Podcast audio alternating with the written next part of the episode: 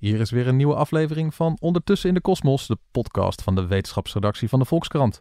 Mijn naam is Tony Mudde, chef van die wetenschapsredactie.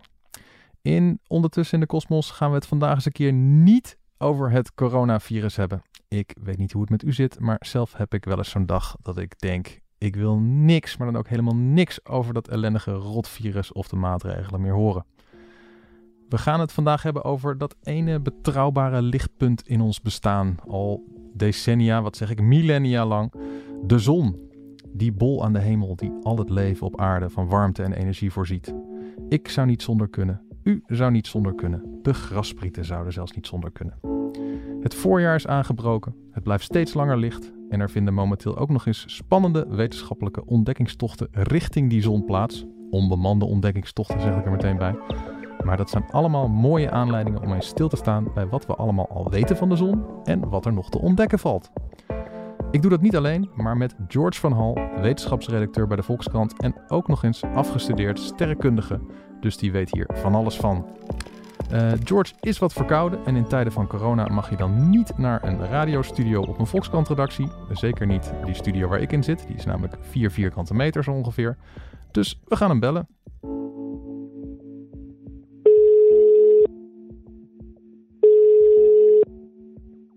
George, schijnt de zon daar een beetje in Leiden? Nou, uh, behoorlijk goed moet ik zeggen.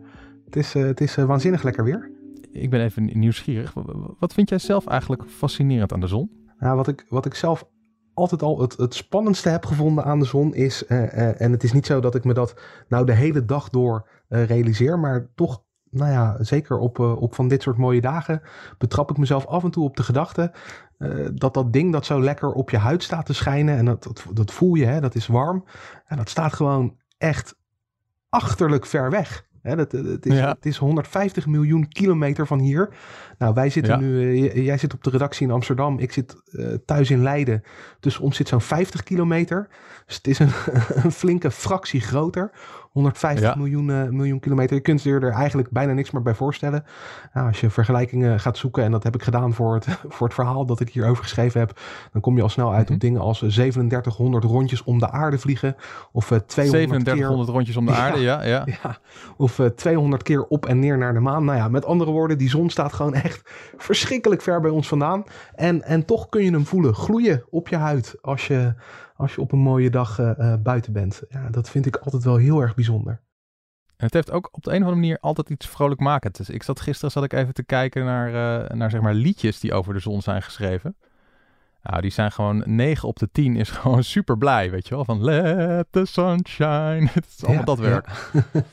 dus het, het, het, het, heeft iets positiefs. Ik, ik ken denk ik niet vreselijk veel mensen die heel erg ongelukkig worden als de, als de zon schijnt. Nee. En, en er is ook nog een reden waar, waarom uh, wetenschappelijk, gezien, wetenschappelijk gezien de zon nu wat extra interessant is. Hè? Kun, kun je daar iets over vertellen? Nou ja, wat de zon eigenlijk nou ja, niet per se nu extra interessant maakt, maar uh, uh, eigenlijk altijd al interessant maakt, is dat we gewoon verrassend weinig van die zon begrijpen. Um, mm-hmm. Alleen zijn we nu wel op het punt gekomen dat we daar dan um, twee nieuwe ruimtevaartuigen naartoe hebben gestuurd. Eentje zo in uh, 2018 vertrokken uh, van de NASA en eentje uh, van de ESA. Afgelopen februari is die, is die van aarde vertrokken richting de zon. Um, mm-hmm. Ja, dus we kunnen binnenkort wel nieuwe dingen verwachten. En dan hebben we ook nog eens in Hawaii sinds, sinds december vorig jaar een uh, gloednieuwe zonnetelescoop geopend. Dus uh, uh, de komende tijd zullen er wel weer nieuwe bevindingen over die zon gaan, gaan binnendruppelen. En, en NASA die is altijd heel goed in een, in een persbericht, in een PR. Want daar las ik er eentje van zo van... ja, we hebben nu een, een sonde, onbemand natuurlijk... naar de zon gestuurd en die gaat de zon aanraken. Ja. Komen ze zo dichtbij... Ja, dat klinkt wel spectaculair. Hè? Nou, het, het, het, ligt een beetje aan de definitie die je hanteert van, van aanraken en tot waar de zon loopt. Um, mm-hmm. Ja, je, je, je kunt het zo zeggen, de zon aanraken. Want hij vliegt namelijk uh, ja, de zogeheten corona in. Ik kan er ook niks aan doen. Zo, zo heet die buitenste laag van de zon nu eenmaal. Heeft een beetje gekke, gekke bijsmaak gekregen zo in, uh, in deze periode. Um, ja. Maar daar gaat hij, ja, daar gaat hij naar binnen. Uh, hij nadert top 6 miljoen kilometer van het oppervlak. Dat is uh, 10 keer dichterbij dan Mercurius. Dus het oppervlak van de zon raakt hij niet. Maar die corona raakt hij wel. En dan ligt het er maar net aan tot waar je de zon laat lopen. ja, precies. Sommige mensen zullen de definitie hanteren het oppervlak is het eind van de zon. Uh, zelf vind ik het gevoelsmatig veel logischer om die corona het eind van de zon te noemen. Want er is niet een of andere grenspost. Hier eindigt de zon en hier wordt het iets anders. Het is allemaal gewoon hetzelfde spul. Alleen naar buiten toe wordt het, uh, wordt het steeds wat eiler. Dus door die buitenste lagen, de corona en daaronder zit nog een laag, die heet de chromosfeer. Daar kijk je doorheen.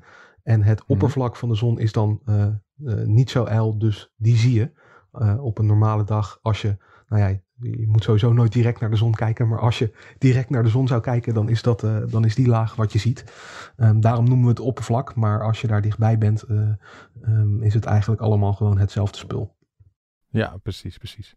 En uh, bedoel, in, de, in de sterrenkunde is, is Nederland best een grote speler. Wij maken al, allemaal instrumenten voor tal van telescopen. En we zijn er wereldberoemd in. En ook allemaal Nederlandse sterrenkundigen die hele belangrijke posities hebben in internationale sterrenkunde. Ja. Uh, alleen bij dat, dat zonneonderzoek is net wat minder, toch? Of niet? Nou ja, in elk geval uh, sinds kort een beetje. We hebben wel geluk um, dat, dat we nog ESTEC hebben. Um, dus de, mhm. de, technische afdeling van de ESA, die zit hier. Dus het hoofd van die, van die Solar Orbiter missie, zo heet dat ruimtevaartuig dat ESA naar de, naar de zon heeft gestuurd. Die werkt gewoon hier in Nederland. Zelf geen Nederlander, maar die werkt dan wel, uh, die werkt dan wel hier. Um, mm -hmm. Maar verder is die, is die zonnesterrenkunde is hier... Uh, is hier een beetje wegbezuinigd. In, in 2011 stopte de Universiteit Utrecht met zijn sterrenkundeafdeling.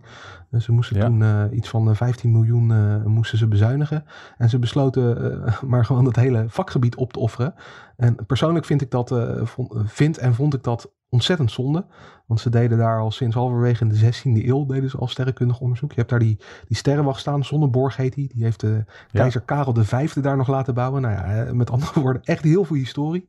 En, uh, ja, dat, is echt, een museum toch, waar mensen nu nog steeds kunnen kijken. Ja, je kunt er nog steeds naartoe. En daar, daar staat ook een zonnekijker waar je die zon dan kunt zien. Dat gebeurt indirect, zodat je niet uh, je ogen beschadigt. Maar mm um, die Zonneborg die staat er dus nog steeds. Alleen het onderzoek is verdwenen.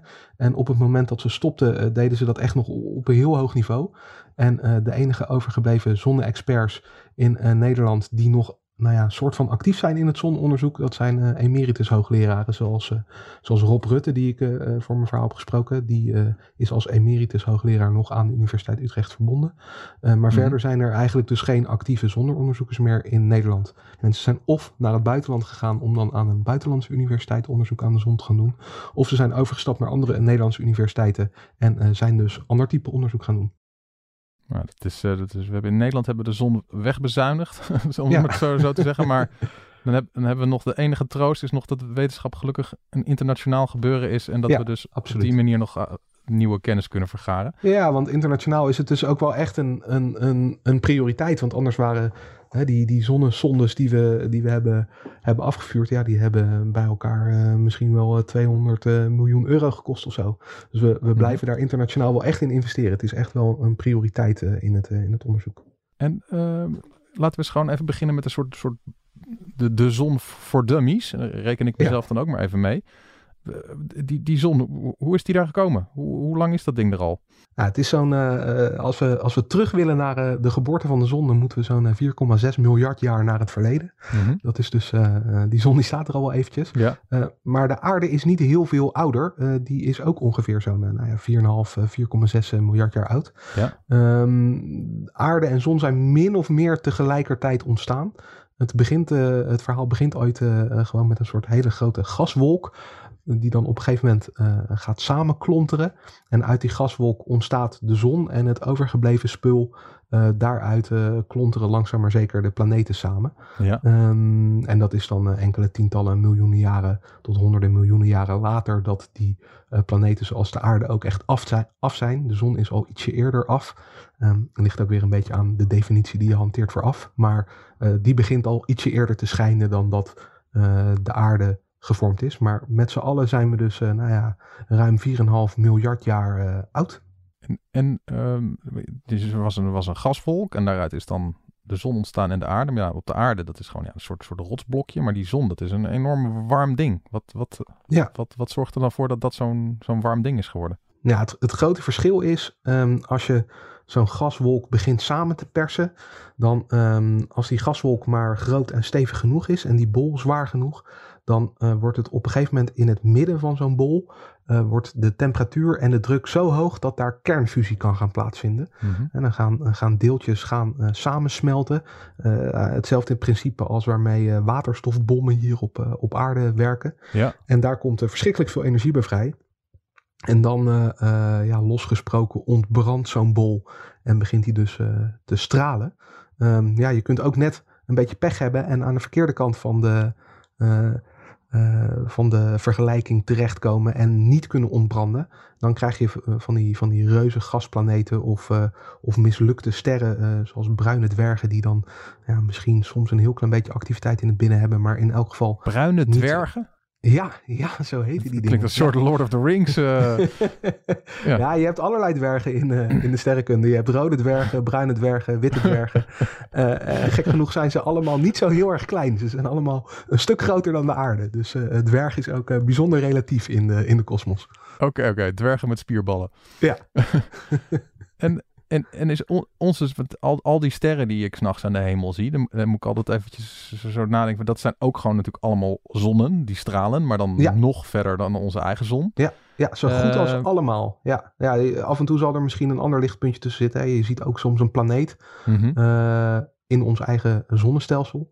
Die zijn uh, vaak wat, uh, wat helderder en stabieler. Sterren staan wat verder weg en lijken te trillen. Ja. Uh, planeten die, die lijken wat minder of zelfs helemaal niet te trillen. Dat is hoe je het, het verschil kunt zien als, als leek als je omhoog kijkt. En je wil weten, is deze hele heldere punt nou een ster of een planeet? Dan is dat een handig trucje om te hanteren. Oké. ja. maar de meeste puntjes die je ziet zijn inderdaad sterren. En meestal zijn het ook sterren in ons eigen... Um, of tenminste, als het sterren zijn, zijn het sterren in, in de Melkweg die je ziet. Anders zijn het soms ook uh, verstaande sterrenstelsels, zoals de Melkweg. Die uh, op zo'n enorme afstand ook een puntje lagen. En boffen wij nu al een beetje met, met onze, onze, onze ster, de zon? Of, of zijn al die andere sterren, ja, dat is, dat, die zijn net zo, net zo lekker qua ongeveer 20 graden in, uh, in de lente, in de, noem maar op. Nou, het, het ligt er natuurlijk een beetje aan hoe, hoe ver je van zo'n van zo'n ster vandaan zit. Je kunt je wel voorstellen, hè, als je dichter bij het haardvuur, haardvuur gaat zitten, dan, dan wordt het warmer. Mm -hmm. um, dus als zo'n ster wat kleiner is en wat minder heet, um, dan heb je bijvoorbeeld, daar komt er weer zo een, een rode dwerg. Die komen nog wat ja. vaker voor dan de, uh, de, de stertypes. De rode dwerg. Precies. Die komen nog wat vaker voor dan stertypes zoals de zon in, in de Melkweg. En um, daar kun je ook best een, een, fatsoenlijke temperatuur en vloeibaar water hebben. Maar dan moet je wat dichter op die, op die rode dwerg geparkeerd staan. Dan, dan lukt dat wel. En um, bij zo'n ster als de zon moet je wat verder weg zitten. Dat is uh, een, van de, een van de verschillen. Maar we, we boffen wel hoor met, met onze zon. Want sommige andere sterren kunnen behoorlijk extreem zijn. Kan ontzettend veel straling van afkomen. Uh, deeltjesstormen. Uh, allerlei ellende die het uh, leven op het oppervlak van zo'n planeet kan, kan uitroeien. En de zon is eigenlijk een heel gematigde, best wel relaxte ster. Die ons gewoon rustig een beetje verwarmt. En de kans heeft gegeven dat hier op aarde leven kan ontstaan. Dus daar mogen we onze handjes mee dichtknijpen. Ja, precies. Want er zijn dus ook sterren die dan, ja, tenminste onze, onze zon is het toch een soort, ja, een soort haardvuurtje dat de hele tijd een beetje het, het, hetzelfde doet. Maar er zijn dus ook uh, sterren die dan soms ineens uh, super wild gaan branden en dan weer een stuk minder. En... Ja, ja, ja, die heel veel straling, uh, dat is het, het voornaamste probleem. Als je heel mm. veel straling geladen deeltjes naar een, naar een planeet schiet. Ja, als dat hier op aarde zou gebeuren, dan zou dat ook heel slecht nieuws zijn voor uh, vooral het leven op aarde. Ja. Um, en bij sommige verre sterren kun je daar echt behoorlijk extreme, extreme variaties van waarnemen. Ja. En dan, uh, dan weet je, als we zo'n ster hadden gehad hier, dan waren we allemaal nog niet jarig geweest. Dus wij, wij boffen met onze zon. Besef dat Ja. in, in tijden van pandemie op aarde. We hadden ook nog eens naast een, een veel vervelendere ster kunnen wonen. Dan was het, was Ja. het probleem nog groter dan hadden, geweest. hadden we niet eens kans gehad voor een pandemie, want dan, dan waren we überhaupt er allemaal al lang niet meer geweest, denk ik. hè.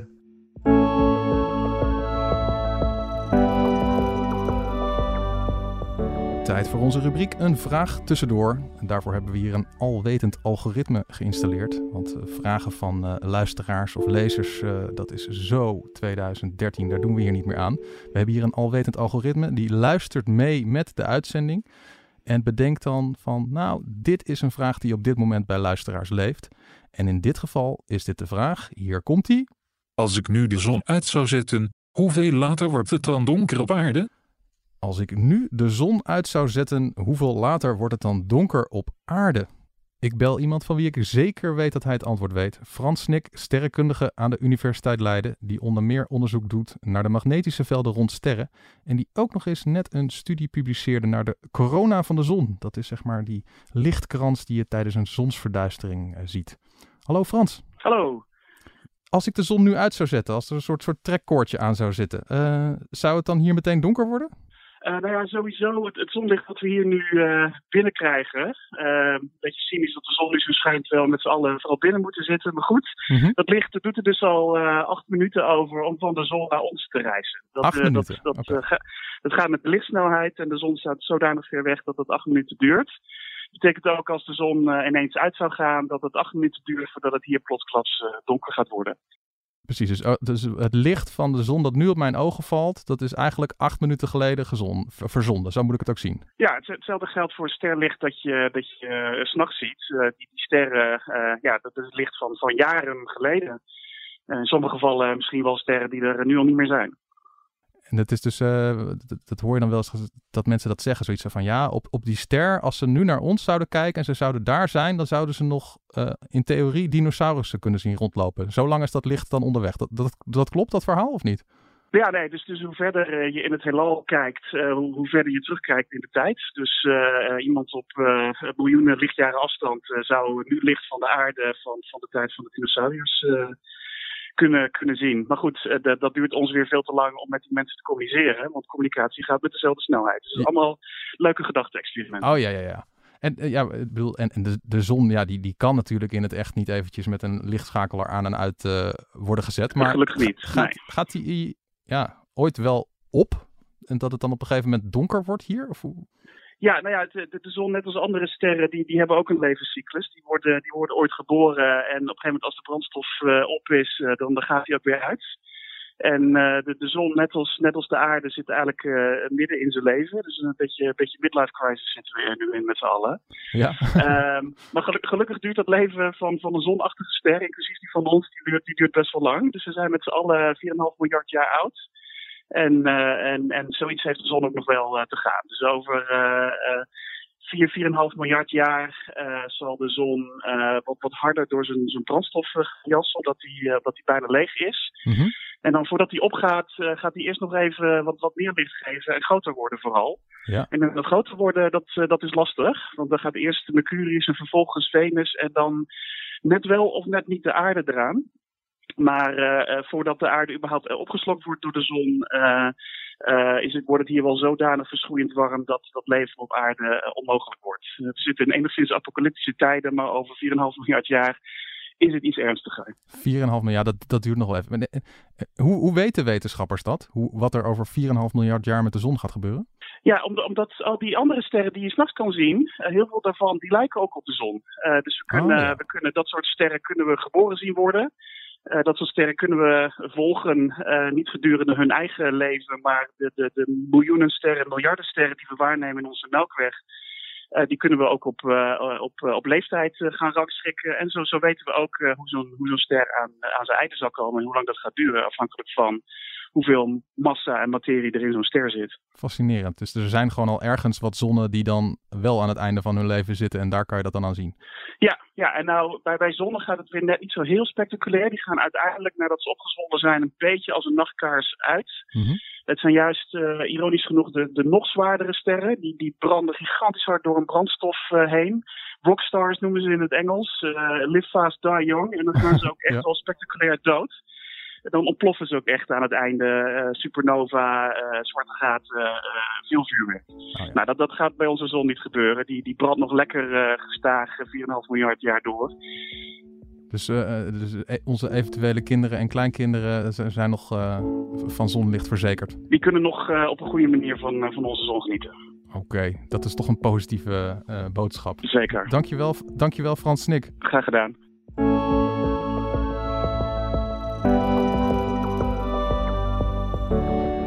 Laten we eens naar die, uh, naar die, die missies gaan. Hè? Wat, wat, zijn de, wat zijn nou de grote openstaande vragen nog over de zon?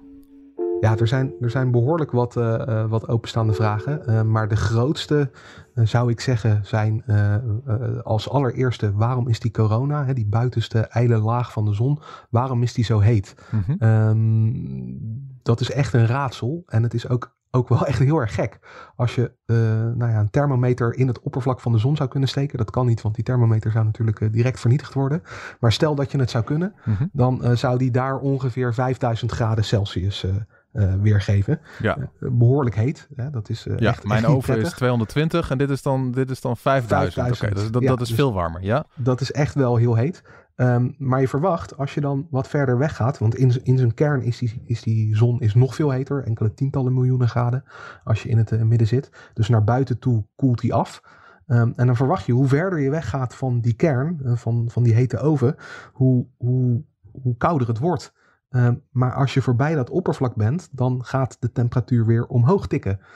Um, totdat je bij de corona bent. En dan is die temperatuur inmiddels alweer een miljoen graden Celsius. Uh, onvoorstelbaar veel natuurlijk. Ja. En ook gewoon echt heel erg gek. Het is echt letterlijk alsof je nou ja, weer bij zo'n haardvuur in de buurt staat. En je loopt naar achter en het wordt warmer in plaats van kouder.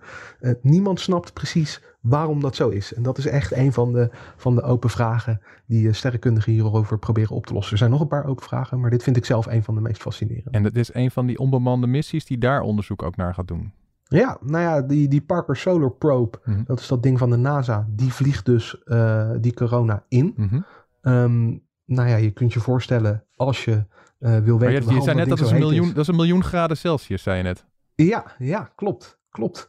Um, en die vliegt daarin, hoe, hoe gaat dat? Nou, dat is, dat is wel een interessante vraag. Ja. Um, ten eerste is het zo dat dat ding is wel een miljoen graden Celsius, maar je moet je voorstellen, het is daar ook heel erg ijl. Dus er zitten niet zo heel veel deeltjes die die enorme hoge temperatuur hebben. Oh ja, um, ja. Dus dan valt het relatief nog wel mee. Toch wordt die Parker Solar Probe wel echt heel erg heet. Hij uh, uh, krijgt een temperatuur van zo'n 1400 graden Celsius uh, te verwerken. En dat is voor de meeste apparatuur niet zo heel gezond. Dus hij heeft echt een, een 11,5 centimeter dik schild van koolstof uh, gemonteerd aan de kant die naar de zon toe staat. Mm -hmm. Om uh, de boel daarachter een beetje te beschermen. En in tegenstelling tot dat ding dat, uh, dat ESA richting de zon heeft gestuurd, gaat deze ook geen foto's maken van de zon. Want aan die kant die naar de zon wijst zitten gewoon geen camera's of telescopen of, of andere dingen. Want die zouden gewoon direct kapot gaan. Ja, de andere kant op doet hij wel waarnemingen. Dus hij ziet wel uh, delen van die corona die voorbij die zonde schieten. En dan uh, kan die deeltjes bekijken en uh, hun banen vastleggen. En zien wat voor deeltjes het zijn. Nou, allemaal van dat, soort, van dat soort dingen gaat hij wel vastleggen. En de metingen die hij dus doet in die corona. Dat is dus een beetje die, die, ja, die, die lichtkrans die je dan ziet bij zonsverduistering. Hè? Dat is, dat ja, is de corona ja. toch? Ja. Ja, ja, daar komt dat, ook zijn naam vandaan. Een beetje een soort kroon ja. zie je dan om die zon verschijnen. En da daar doet hij dan meting aan. En zo kan, proberen ze dan te achterhalen van hoe kan het toch dat die zon, als je van binnen naar binnen in de zon naar buiten gaat, dat die dan eerst wat ja. Uh, nou ja, warm en dan uh, koeler en dan ineens weer veel warmer. Ja, ja. Ja. Ja, dat is, dat is wel een van de manieren om dat te doen. Ja. Want uiteindelijk uh, is het, het punt gewoon, we weten gewoon nog niet genoeg. We moeten heel veel metingen verzamelen en waarnemingen doen. En dan kun je bijvoorbeeld computermodellen die je kunt bouwen om het gedrag van de zon na te bootsen. Um, die zijn nu nog niet zo goed. Die kun je dan beter maken, omdat je meer meetpunten hebt om het aan te eiken. En pas op die manier ga je ja, stukje bij beetje de puzzel leggen. En hoop je te ontdekken wat er nu precies aan de hand is. En uh, wat zijn er nog meer voor grote openstaande vragen? Dus, dus hoe, die, hoe, ja, hoe die ineens zo warm wordt aan die, aan die buitenrand, aan die coronarand. Dus zijn er nog meer grote vragen die beantwoord moeten worden? Ja, bijvoorbeeld waar de zonnecyclus vandaan komt. Als je naar de zon kijkt, dan, uh, en opnieuw doe dat dus niet direct, maar indirect via een zonnekijker of iets dergelijks. Dan uh, kun je op de zon uh, vlekken zien. die heten, niet heel creatief misschien, zonnevlekken. Ja. En soms zijn dat er best wel veel. En soms zijn dat er bijna geen. Um, als het er bijna geen zijn, dan is de zon in een zogeheten zonneminimum. Um, en tussen twee zonneminima zit gemiddeld zo'n 11 jaar. En niemand snapt precies waarom. Dus niemand kan die zonnecyclus voorspellen of, of snapt waarom die tijdsduur, die gemiddelde tijdsduur 11 jaar bedraagt. Dat, dat weten we gewoon niet. En ook daar moet je dus gewoon weer waarnemingen gaan doen. En uh, dan maar hopen dat je de juiste gegevens te pakken hebt om, om modellen te kunnen gaan opstellen uh, die die zonnecyclus kunnen verklaren. En, en die vlekken, wat, wat doen die dan precies? Ja, die vlekken zijn Voelen we wat- dat wat- hier ook nog op de een of andere manier? Of? Mm, misschien een heel klein beetje. Eh, die zonnevlekken zijn wat, eh, wat koudere gebieden. Mhm. Ehm, maar dat eh, heeft op de zon als geheel niet zo heel veel invloed, want het zijn maar hele kleine stukjes. Dus het is niet zo dat, dat als de zon heel actief is, dat die dan kouder wordt. Sterker nog, als de zon heel actief is, straalt hij juist iets meer warmte uit dan als die eh, niet zo actief is. En dat, dat kunnen we hier op aarde wel meten. De verwachting is dat het gemiddeld ongeveer 0,1 graad verschil eh, oplevert. Oh ja. Ehm, ja, daar, dat, dat is ook weer niet vreselijk veel. En tegelijkertijd zijn er wel mensen die zeggen van ja, maar goed, pak de, eh, pak de Elfstedentochten er bijvoorbeeld eens bij. Eh, die zijn best wel verrassend vaak gereden op het moment dat er een, eh, een zonneminimum was. Dus er, er zijn toch nog wel wat mensen die denken dat dat wel invloed kan hebben op, eh, op hoe het weer zich ontwikkelt bijvoorbeeld. Oh ja, ja, ja. En is, is, is dit soort kennis eh, ja, vooral intellectueel interessant om, om de nieuwsgierigheid eh, te bevredigen? Of, is, of, of kan je er ook heel praktisch nog iets mee? Van eh, nou, als we weten hoe de zon werkt, dan kunnen we op aarde iets nabouwen zodat we ongelimiteerde duurzame energie hebben. Ik, ik noem maar wat. Ja, nou dat laatste, hè, dat, dat zijn mensen wel aan het proberen. Eh, om, om kernfusiereactoren te bouwen bijvoorbeeld. Mhm. En eh, dat is een hele, een hele lastige opgave, maar dat is niet zozeer lastig omdat we te weinig weten van de zon. Eh, het is gewoon lastig om zo'n kernfusieproces dat heel erg heet wordt en, en allerlei hele extreme eigenschappen heeft om dat goed eh, eh, werkend te krijgen. Ehm, maar kernfusie snappen we op papier heel goed hoe dat werkt. Eh, Maar wat- wetenschappers die proberen dus een soort, soort zon na te bouwen op aarde. Als een soort, ja, soort kernfusiereactoren energie, eh, als energiebron, schone ja. energiebron. In tegenstelling tot, tot kern, eh, normale kernreactoren, waar je kernen splijt. Dat levert, ja, het voelt misschien een beetje tegenstrijdig, maar dat levert netto ook energie op. mhm. Ehm, eh, kun je bij zo'n kernfusiereactor levert helemaal geen kernafval op. Dus dat is, eh, ja, dat is alvast een bonus. En in theorie kun je er ook veel meer energie uit peuren. Is het veel efficiënter dan die, eh, dan die kernsplijtingsreactoren die we nu hebben. Maar goed, het is allemaal eh, wel nog een beetje theoretisch. Die dingen worden wel gebouwd, maar er is er nog geen eentje die, die als netto energiecentrale eh, heel handig en goedkoop energie oplevert. En daar zijn we echt al tientallen jaren mee bezig. Dus voorlopig eh, eh, zou ik mijn geld er eh, persoonlijk nog niet op inzetten. Nee, Ik hoop natuurlijk wel dat het, eh, dat het binnenkort komt. Maar dat is, eh, dat is kernfusie. Dat is geen reden om, eh, om nu naar de zon te vliegen. Mhm. Wat wel een reden is, is ehm, eh, dat, dat, ja, dat zonneweer waar we het net eigenlijk ook al een beetje over hadden bij die andere sterren. Ehm, onze eigen zon heeft namelijk ook wel eh, deeltjesuitbarstingen en straling en eh, nog meer nare dingen die die af en toe onze kant op stuurt. Mhm. En als dat gebeurt, dan, dan kan dat best wel grote gevolgen hebben. Het bekendste voorbeeld is, eh, is eind, eind 19e eeuw. ging er een keer zo'n zo'n flinke zonnestorm onze kant op. zo'n hele, zo'n hele baal geladen deeltjes die, die op aarde knalt. Ja. En dat legde destijds het hele telegraafsysteem plat. eh, de voorloper van ons huidige communicatienetwerk. Telegraafstem, volg- dat je met je, met je vinger zo aan het drukken bent en in Precies, morse en, komt er een paar honderd kilometer. Ja, dat, ja. Dat, ja. En eh, volgens de overlevering vlogen er af en toe zelfs wat van die apparaten in de fik. Nou ja, echt allemaal ellende. En je kunt je voorstellen als dat nu bij onze hoogtechnologische Oh ja, samenlevingen arriveert, dat, het, ehm, eh, dat de gevolgen nog wel eens heel veel groter zouden kunnen zijn. Dan heb je het echt over, over honderden miljoenen schade. Ehm, en misschien zelfs wel doden die er vallen als er eh, catastrofale dingen gebeuren met, eh, met huidige apparatuur. Uitvallende, uitvallende satellieten, eh, communicatiesystemen die platleggen, eh, platgelegd worden, eh, stroomuitval op, eh, op eh, schaal van hele landen en dergelijke. Het kan, het kan echt wel heel ellendig worden. Eh, het gebeurt gelukkig heel weinig. Ehm, daar Ja. moeten we dan weer onze handjes mee dichtknijpen. Maar je zou toch wel graag willen weten wanneer zoiets kan gebeuren. Eh, en het kunnen voorspellen. Een beetje zoals je tegenwoordig het, eh, het weerbericht ook kunt voorspellen een aantal dagen van tevoren. Want dan, dan kun je gaan handelen. Dan kun je ehm, nou ja, cruciale dingen misschien uitzetten. Bijvoorbeeld eh, mensen niet het vliegtuig insturen. Want hoger in de lucht ben je nog wat kwetsbaarder voor, voor dat soort straling. Ehm, ja, dat soort dingen kun je dan, kun je dan gaan doen. En als, je, als nou zeg maar op basis van dit onderzoek de, de, nou ja, de, de de ruimtevariant van Ge- Gerrit Hiemstra zou zeggen van... eh, nou jongens, over drie dagen is er, eh, komt er een enorme storm deeltjes onze kant op. Ja. Wat, wat, moet je, wat kan je dan doen? Allemaal je telefoon uitzetten een paar dagen? Of, eh, Nou, dat, ja, dat zou best wel een goed idee kunnen zijn. Dat weet ik eigenlijk niet. Maar ja. ik, denk dat dat, ik denk dat dat wel handig is. Ehm, het ligt er ook natuurlijk heel erg aan hoe, hoe sterk en catastrofaal zo'n zo'n deeltjestorm is. Ehm, Bij de lichtere varianten zou ik zeggen... ehm, nou, zorg er misschien voor dat je inderdaad vliegtuigen niet de lucht instuurt. Zodat eh, mensen niet bloot worden gesteld aan hogere stralingsdosissen dan, dan gewenst. Ehm, je zou eh, preventief wat satellieten alvast uit kunnen zetten, zodat die, zodat die niet beschadigd raken. Nou, dat soort maatregelen zou ik, eh, zou ik aan denken. Ja, precies, ja. En, en eh, ja, die, die missies die zijn nog even op weg, want de zon is nogal ver, ver weg. Ja. Wanneer verwacht, eh, verwacht je de eerste resultaten?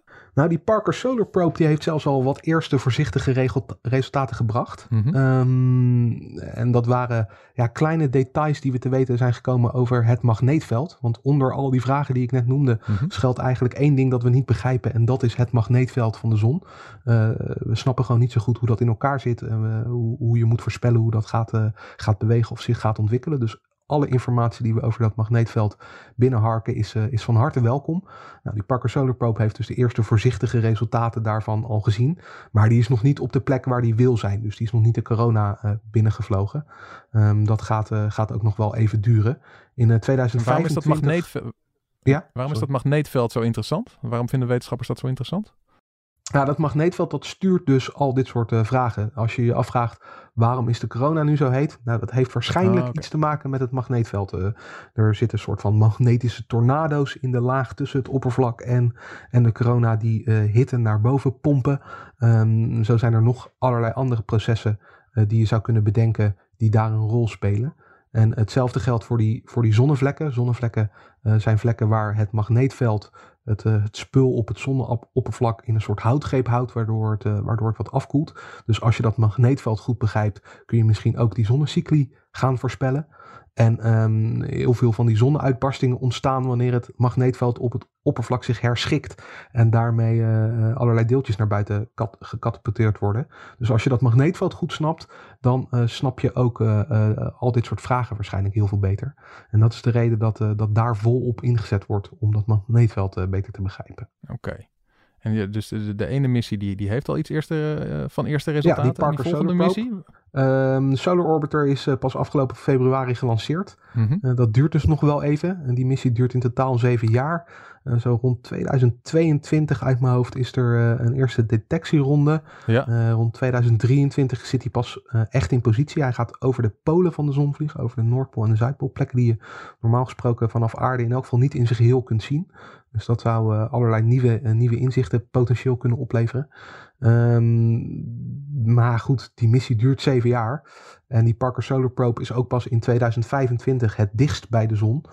Dus de echte grote resultaten die laten nog wel even op zich wachten. Ik, ik schrijf nu alvast in mijn agenda, George, 2025.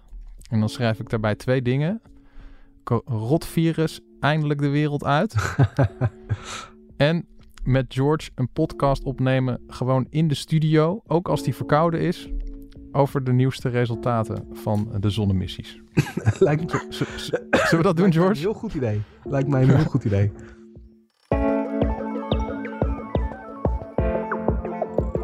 Dit was Ondertussen in de Kosmos, de podcast van de wetenschapsredactie van de Volkskrant. Hartelijk dank aan mijn gasten George van Hal, wetenschapsredacteur bij de Volkskrant, Frans Snik, sterrenkundige aan de Universiteit Leiden. Verder dank aan ons podcastteam achter de schermen Daan Hofstee, Simone Eleveld, Corinne van Duin. Wil je de volgende aflevering van Ondertussen in de Kosmos niet missen? Abonneer je dan op je favoriete podcast-app. Een vriendelijke recensie achterlaten is ook altijd leuk. Dit was Ondertussen in de Kosmos, de podcast van de wetenschapsredactie van de Volkskrant. Graag tot een volgende keer.